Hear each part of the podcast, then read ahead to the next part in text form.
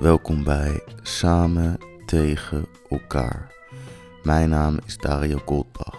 Dit zijn wekelijkse inzichten vanaf een plek waar we 75 jaar vrijheid vieren vanuit een lockdown planeet Aarde. In de editie van deze week Soldaat. Dus, lieve luisteraars, geniet of niet.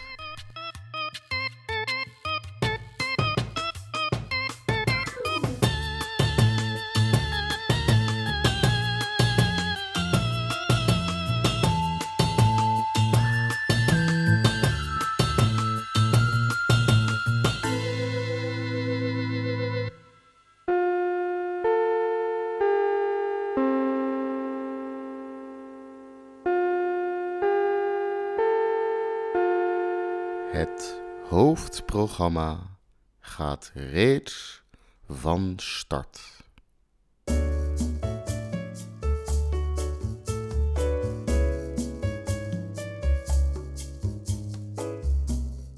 Het is 4 mei, de dag dat we de doden herdenken van de Tweede Wereldoorlog en we twee minuten stilte houden om 8 uur.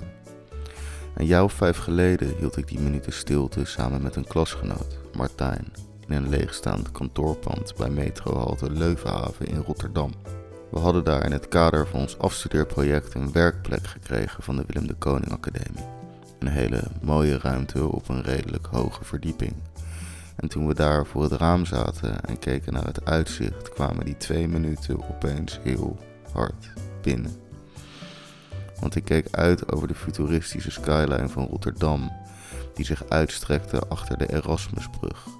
De architectuur, de gebouwen, de stad die ik bekeek was enkel die stad vanwege het bombardement van de Duitsers aan het begin van de oorlog. Ik bewonderde de strakke vormen van de brug, denkend aan de rokerige bergas die Rotterdam eens was.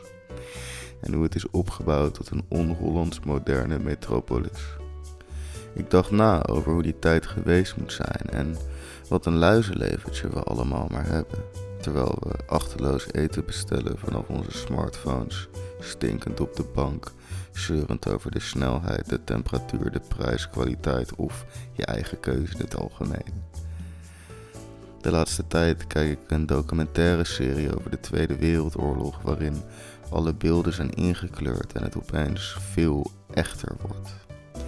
Hoe heldhaftig die jonge mannen moeten zijn geweest die tijdens die day op die boten zaten om te landen in Normandië, wetend dat ze zeer waarschijnlijk kanonnenvoer zouden worden, maar toch tot hun middel dat ijskoude water in sprongen en gewoon gingen rennen. Terwijl ik bezaaid onder de kruimels van een zak cheese en onion chips kijk naar die docu en de slimme afleidingsmanoeuvre van de geallieerden, waardoor de Duitsers dachten dat de aanval heel ergens anders zou plaatsvinden, besef ik me wat een fucking slechte soldaat ik zou zijn geweest. Ik zou onmogelijk levend dat strand hebben verlaten. Ik heb geen eelt op mijn handen en ben super bang voor spinnen. Ik zie mezelf echt niet in zo'n boot zitten, uitkijkend over dat Franse strand, bezaaid met mijnen, anti-tankgeweren en snipers, in plaats van escargots, camembert en een flesje Pinot Grigio voor de sfeer. Of met tientallen tegelijk uit een vliegtuig springen, soms midden in Duits bezet gebied en maar hopen dat je op een chille plek landt en je collega's nog maar terug kan vinden, terwijl je moet navigeren met een kaart waar helemaal geen blauw pijltje met je locatie op beweegt. Of de Royal Air Force, die jonge Engelse piloten die thee dronken op de basis tot het luchtalarm ging en ze dan binnen twee minuten in een één op één acrobatisch luchtgevecht zaten, waarbij ze loopings deden in hun Spitfire vliegtuigen, terwijl iedereen elkaar mors dood probeerde te schieten met mitrailleurs. Ik, ik kan niet eens fatsoenlijk parallel parkeren. Ooit las ik een heldhaftig verhaal van Roald Dahl, die als jonge twintiger in de RAF uit de lucht werd geschoten door een Italiaans luchtafweergeschut ergens in de woestijn in Libië. Hoe hij gewond en half blind uit een brandend wrak wist te klimmen en wonder boven wonder werd gevonden en dan ook nog eens door geallieerden. Wat een geluk kan je hebben. Tenminste, Je bent net gecrashed in een brandend wrak van een vliegtuig ergens in een woestijn waar je, laten we nou eerlijk zijn, toch vrij weinig te zoeken hebt. De mensen die geluk hebben, dat zijn de mensen zoals ik, de jonge westerlingen die dat allemaal tot nu toe nog niet hebben hoeven meemaken in onze levens. En wat ben ik blij dat ik nooit in een leger heb gezeten en nooit heb geleerd hoe ik een mitrailleur uit een vliegtuig bedien.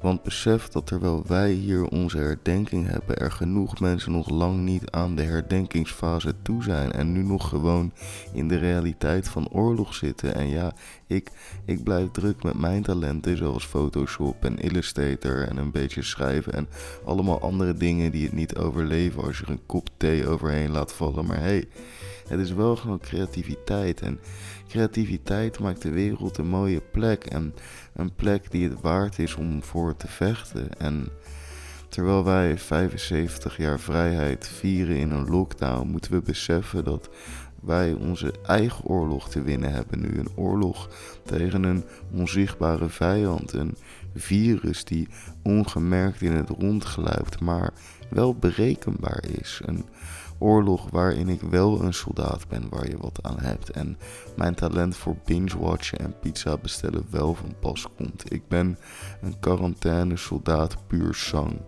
Mijn missie is binnenzitten en hier en daar local supporten door online te shoppen, de horeca te steunen door eten naar mijn huis te laten komen.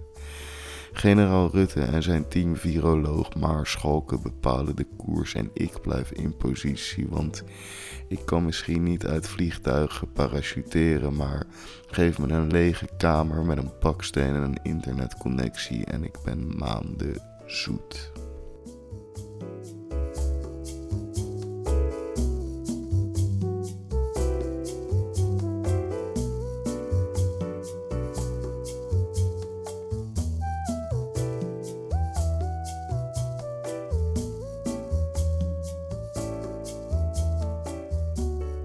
Hier volgt een speciaal bericht. Aanstaande vrijdag 8 mei zal ik in het kader van Samen Thuis, Samen Uit, een initiatief van onze nachtburgemeester Pat Smit, het Paard, Live I Live Festival en Popradar een verhaal voordragen tijdens de livestream als onderdeel van het programma van mijn thuisbasis Pip Den Haag. Tijdens dit streamfestival zal het programma worden verzorgd door diverse groepen Haagse partijen die mij allemaal dicht bij het hart liggen. Het zou mij deugd doen als jullie kijken naar de stream op de sociale kanalen van alle hiervoor genoemde partijen aanstaande vrijdag van 6 tot 1 uur s'nachts. Voor de rest, vergeet de website niet, samen tegen elkaar.nl en deel deze aflevering met de essentiële insta-tag studio.dario. Mijn naam is Dario Goldbach en ik dank u hartelijk.